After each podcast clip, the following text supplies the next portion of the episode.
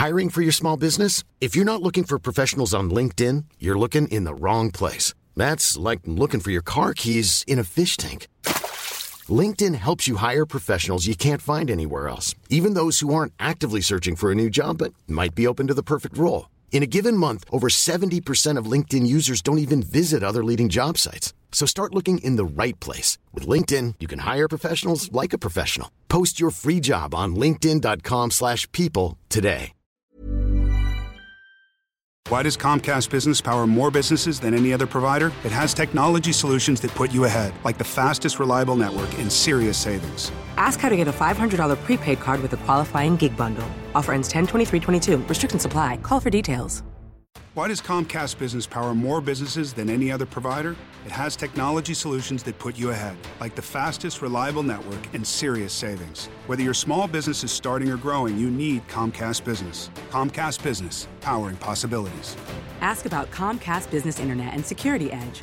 Or find out how to get a $500 prepaid card with a qualifying gig bundle. Call or go online today to learn more. Offer ends 10 23 22. Restrictions apply. Call for details. Magandang gabi po, kwentong takip silim, lalong-lalo na po sa inyo, Sir Jupiter.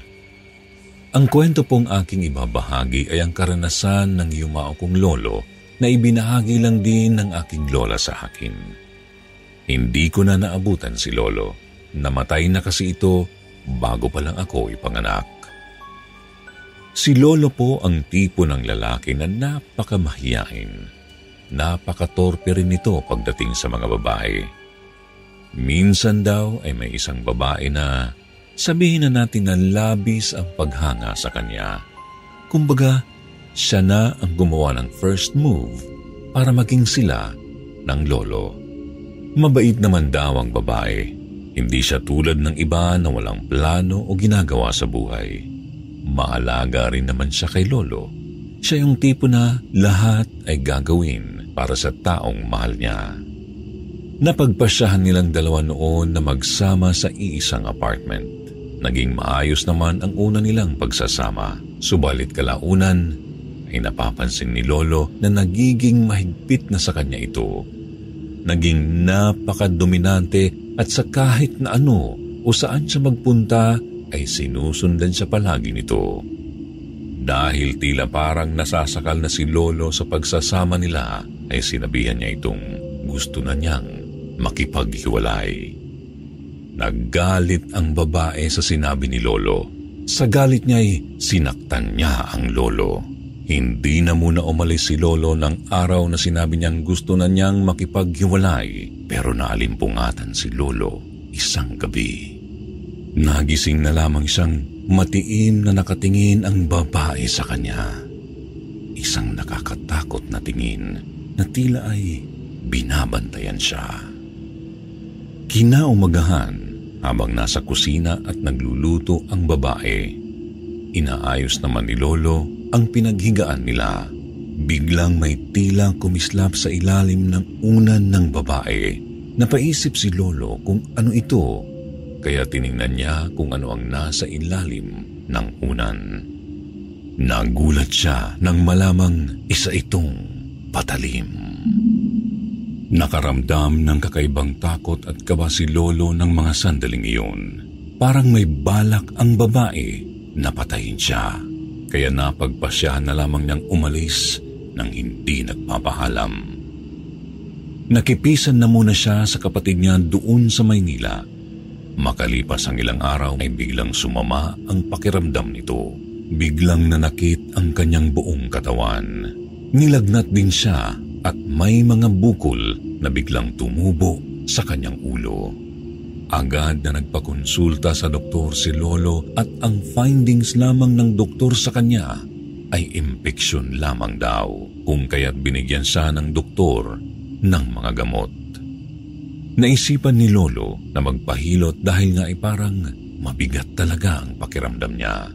Nagkataon naman na marunong manggamot ang manghihilot na nilapitan niya. Doon na nabatid ni Lolo na kinulam pala siya. Ang unang pumasok agad sa isip niya ay ang kanyang kinakasama. Walang ibang maaaring gumawa sa kanya nito, kundi siya lang. Binalikan niya ang inuupahan nilang apartment para kumprontahin sana ito, pero wala na ito roon. Ang sabi ng kapitbahay ay nagpakamatay daw ito. Biglang nakonsensya si Lolo dahil susumbatan pa sana niya ito, pero mukhang siya pa ang dahilan kung bakit nagpakamatay ito. Dinala sa probinsya nila sa Mindoro ang bangkay ng babae para doon na mapaglamayan. Pinuntahan niya ang probinsya ng babae at sa bahay kung saan ito pinaglalamayan. Nais niyang sa huling sandali ay makahingi man lang siya ng tawad dito. Gabi na nang marating niya ang lugar at sa mga kabahayan sa kaling yun ay may isang bahay na may ilaw sa labas. Alam na niyang doon pinaglalamayan ang babae. Kaunti lamang ang bisitang naroon. Puro mga kamag-anak lang. Masama ang mga tingin ng mga naroon nang dumalaw siya. Pero mas masama ang pagkakatingin ng nanay ng babae sa kanya. Naiintindihan naman niya yun dahil sa isip niya ay siya ang sinisisi nito sa pagpapakamatay ng kanyang anak. Bago siya umalis sa bahay na yon ay nakigamit na muna siya ng banyo. Nasa dulo ito ng bahay kung kaya't kailangan niyang pumasok. Dumaan siya sa may sala at sa ilang silid. Nang pabalik na siya ay may napansin siyang isang silid na nakaawang ang pinto. May nakita siyang pamilyar. Hindi niya alam pero may tumulak sa kanya para tingnan kung ano ang nasa loob ng silid na iyon. Marahan niyang binuksan ng malawak ang pinto at tumambad sa kanya ang pamilyar na larawan. Ang larawan niya. Ang mas nakakatakot ay nakita niyang maraming mga karayom ang nakatugsok dito. Biglang nakaramdam si Lolo ng takot nang makita niya ang sariling larawan na ganoon. Mukhang ang ina ng babae ang kumukulam sa kanya. Sa labis na takot ay kaagad nang umalis si Lolo sa bahay na iyon. May isang lalaking nakasabayan niya sa daan na nakapansin din sa kanyang galing siya doon sa bahay na may pinaglalamayan. Sinabihan siya nito na lahi ng mga mangkukulam ang mga naroon kung kaya't wala silang ibang bisita kundi silang magkakamag-anak lang. Biglang nakaramdam ng takot si Lolo sa mga narinig niya mas lalo na nang makita niya ang larawan sa isang silid doon na may mga nakatusok na karayom. Binalikan ni Lolo ang manggagamot na tumulong sa kanya at humingi ng depensa laban sa kulam. Ginawan siya nito ng pangontra. Nakabalot ito sa kulay pulang tela, maliit na parang keychain na tila maliit na unan. Pinasuot ito ng manggagamot sa kanya at sinabihan siya na wag na wag niya itong huhubarin para hindi na tumalab ang ginawang pangkukulam sa kanya. Nakatali ito sa bewang ng lolo hanggang sa makilala at napangasawa niya ang lola. Mula noon ay naging maayos na ang pakiramdam niya. Wala na siyang nararamdamang kakaiba sa sarili. Isang araw, Hinubad niya ang pangontrang ilang taon na niyang suot-suot. Wala naman na raw siyang nararamdaman na kung kaya tinanggal na niya ito. Subalit mula nang tanggalin niya ito'y bigla na lamang siyang naging sakitin. May mga bukol din na minsan ay lumilitaw sa ulo niya gaya ng dati. Pinatingnan siya ni Lola sa doktor at ang sabi ay komplikasyon lamang daw sa diabetes ang mga nararamdaman ni Lolo. Naghinala na si Lola na baka tumalab na naman ang kulam sa kanya. Ipasusuot pa sana ulit niya kay Lolo ang pangontra pero huli na. Kalaunan ay pumanaw din ang Lolo. Naging napakasakit para kay Lola ang pagpanaw ni Lolo pero wala na silang magagawa. Inilibing kasama ni Lolo ang pangontrang iyon. Umaasa ang buong pamilya na naway matahimik na siya kung saan man siya naroroon.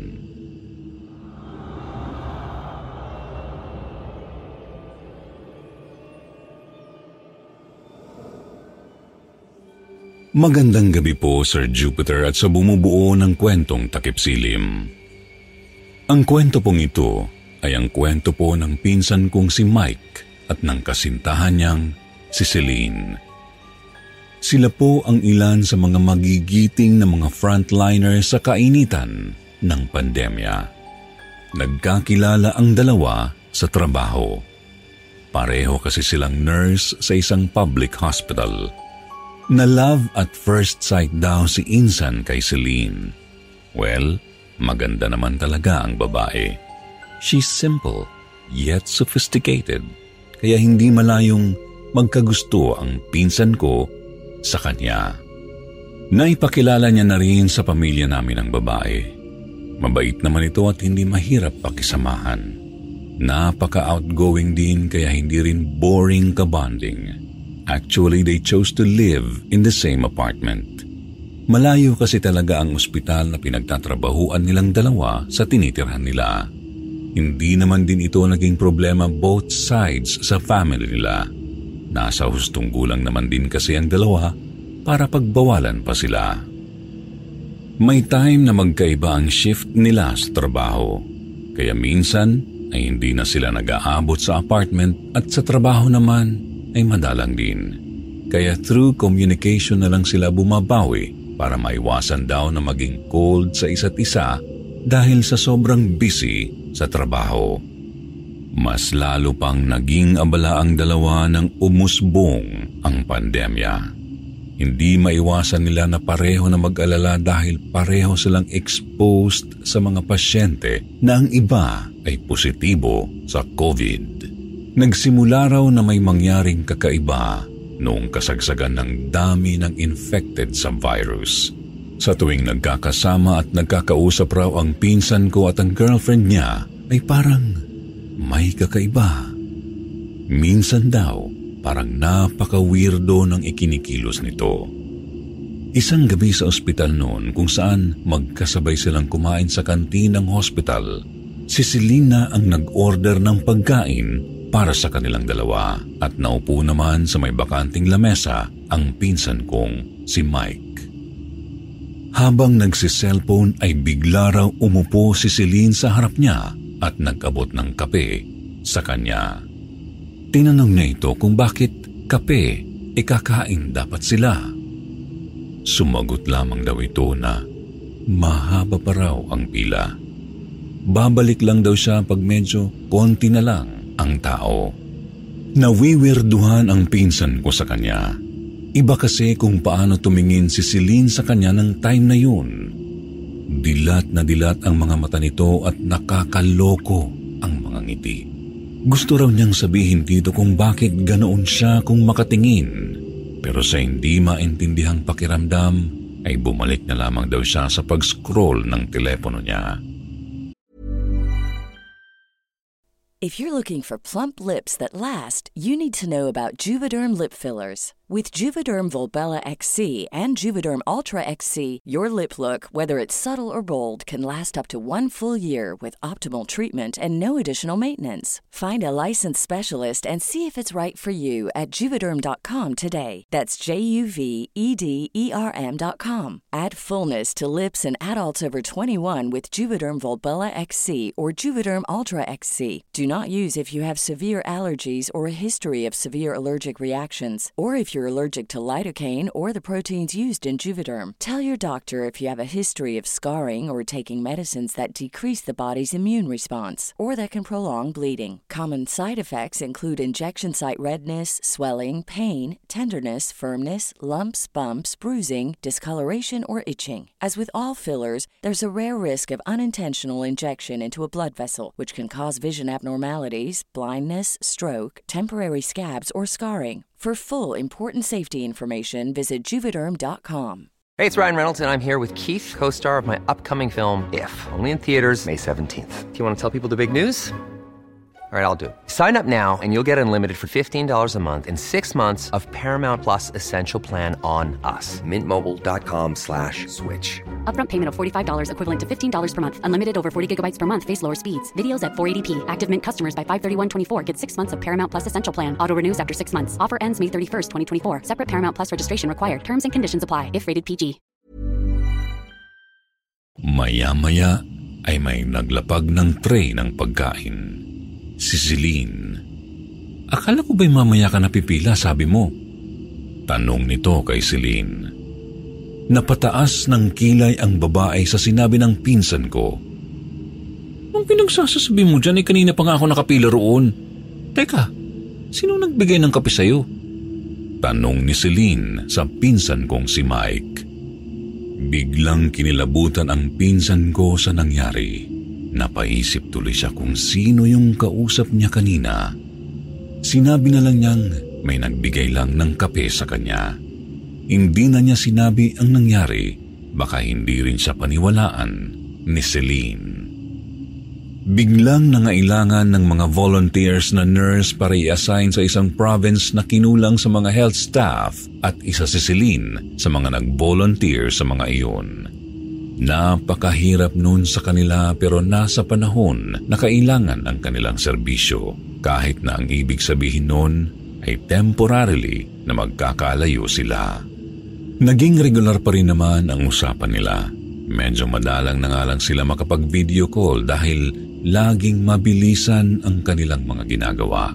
Dumadagsa kasi ng time na yon ang mga pasyente dahil tumataas ang rate ng mga infected tanging drop messages na lamang ang nagiging bonding nila. Kailangan kasi na isang tabi na muna nila ang personal na buhay nila dahil sa tawag ng tungkulin. Nakaka-proud actually silang dalawa. Hindi madali ang mga sitwasyong ganon, but still, they both hold on. Isang araw sinubukan na tawagan ng pinsan ko si Celine. Ilang araw na kasi itong hindi man lang nagme-message sa kanya pero hindi niya ito makontak. Parang bumigat ang pakiramdam niya ng araw ding yun, kaya tinawagan na muna niya ang head nurse nila na hindi na muna siya makakapasok ng ospital dahil hindi maganda ang kanyang pakiramdam. Sinabihan niya ito na pag nilagnat siya o mas sumama ang pakiramdam niya, ay magsasabi na siya agad para mag-quarantine. Hindi niya maipaliwanag ang bigat ng pakiramdam niya ng araw na yun. Hindi naman masama raw ang kanyang pakiramdam. Para lang daw na hindi niya ramdam ang pumasok ng araw na yun. Habang nasa sala at nanonood ng telebisyon, ay hindi niya namalayan na nakaidlip na pala siya. Biglang nagising siya nang may naamoy siyang pamilyar. May nagluluto ng tuyo. Alam niyang si Celine lang ang nagluluto ng ganon sa apartment na yun. Napakasimple lang kasi talaga ng girlfriend niya hindi ito mapili sa pagkain dahil laking probinsya ito. Dahan-dahan siyang tumayo at tinungo ang kusina. May nakita siyang babae na nakatilikod at nagluluto. Si Celine nga yun. Nilapitan niya ito at niyakap. Hindi na kasi niya talaga maalala kung kailan sila huling nagkasama dahil sa sobrang busy sa trabaho.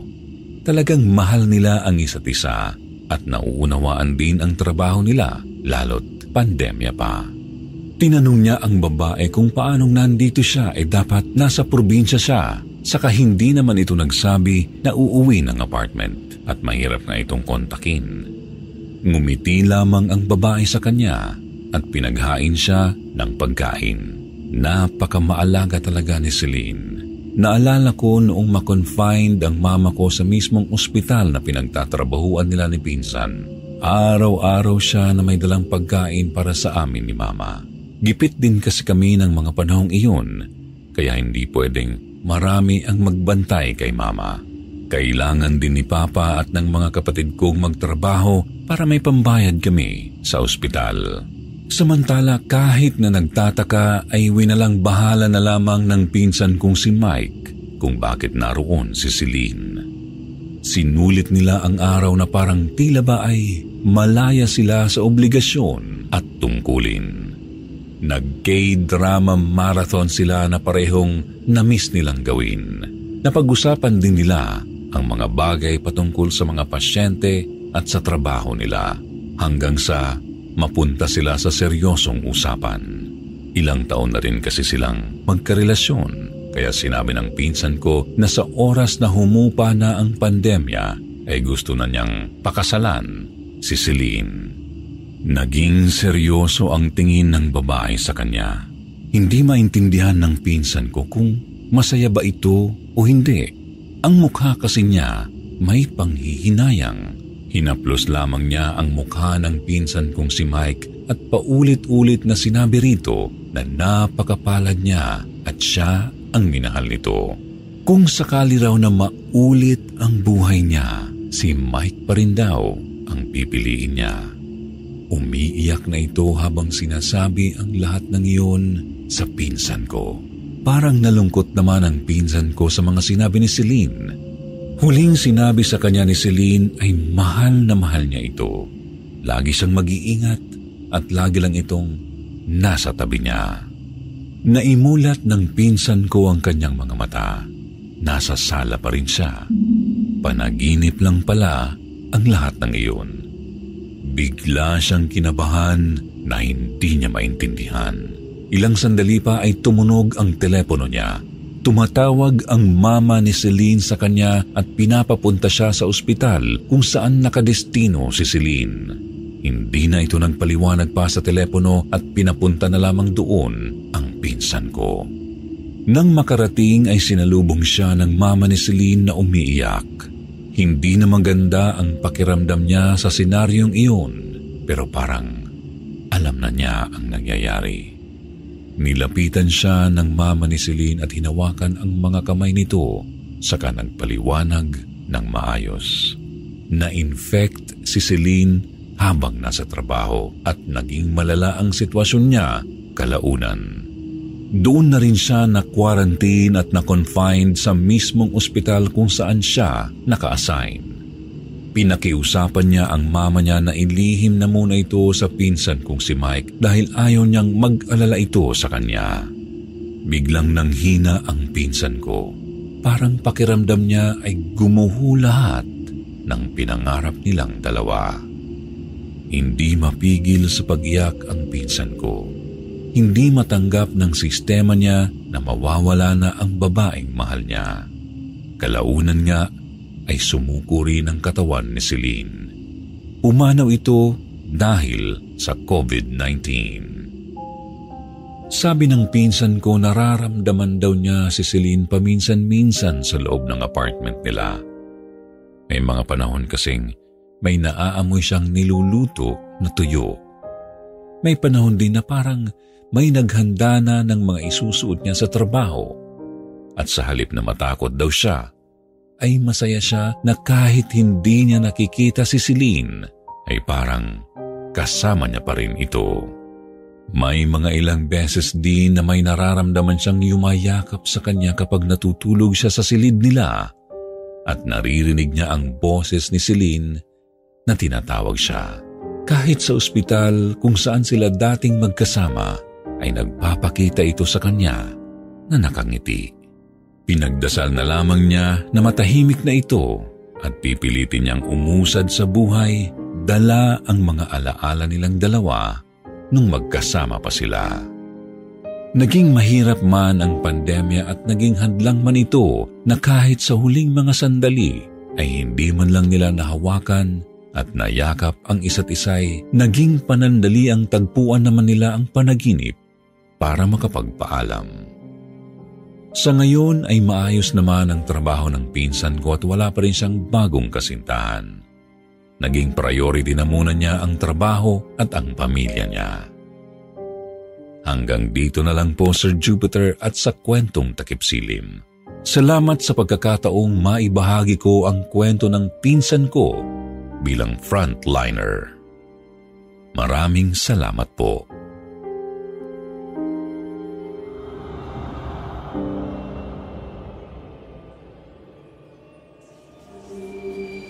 Magandang gabi po, Sir Jupiter at sa buong cast ng kwentong Takipsilim. Ako nga po pala si Jeff. Kasamahan po ako ni Cedric sa trabaho sa pagtitinda ng street foods. Siya po yung nagpadala rin ng kwento sa inyo tungkol sa vendor ng buko noon sa tema niyong Tulay Horror Stories. Hindi pa roon nagtatapos sa white lady na nakita namin ang nakakatakot na karanasan namin. Bago makabalik sina Cedric ay nauna na kaming bumalik ng tatlo kong kasama sa quarters namin. Bali yun ang tinutuluyan naming mga trabahador. Ang ilan sa amin ay naroon din ng mga pamilya. Kasama ko naman doon ang aking nobya. Tumambay na muna kami saglit ng mga kasamahan sa paradahan ng mga bisikleta at ng kwentuhan. Maya-maya ay nanlilimahid at nakaramdam na ako ng init kaya pumunta na muna ako sa kwarto namin ng girlfriend ko para sana muna maligo. Pagkapasok ko sa loob ng kwarto ay may napansin akong babaeng nakatalikod na ang akala ko nung unay nanay yun ang kasintahan ko. Paminsan-minsan po kasi ay pumapasok yun doon sa kwarto namin. Binati ko ito pero hindi man lang ito gumagalaw o umiimik. Kinabahan na ako ng mga puntong iyon. Muli ay binalingan ko siya ng tingin.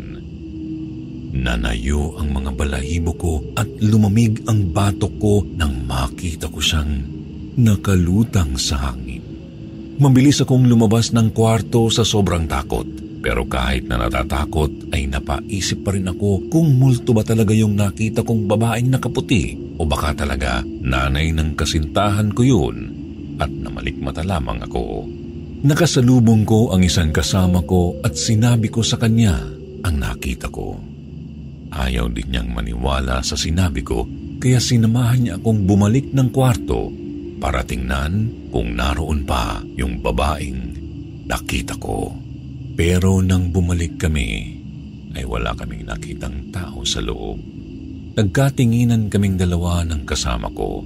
Kinilabutan kaming pareho at tumakbo pabalik. Unang beses kong makakita ng ganun, kaya talagang natakot ako.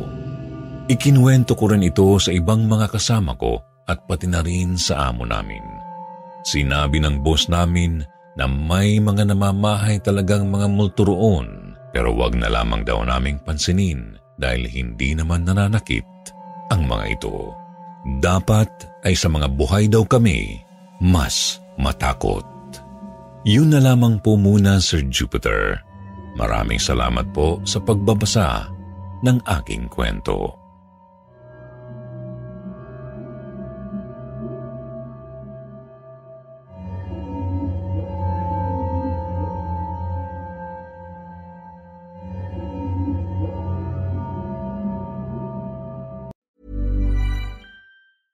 Planning for your next trip? Elevate your travel style with Quince. Quince has all the jet setting essentials you'll want for your next getaway, like European linen, premium luggage options, buttery soft Italian leather bags, and so much more. And is all priced at 50 to 80% less than similar brands. Plus, Quince only works with factories that use safe and ethical manufacturing practices. Pack your bags with high-quality essentials you'll be wearing for vacations to come with Quince. Go to quince.com slash pack for free shipping and 365-day returns.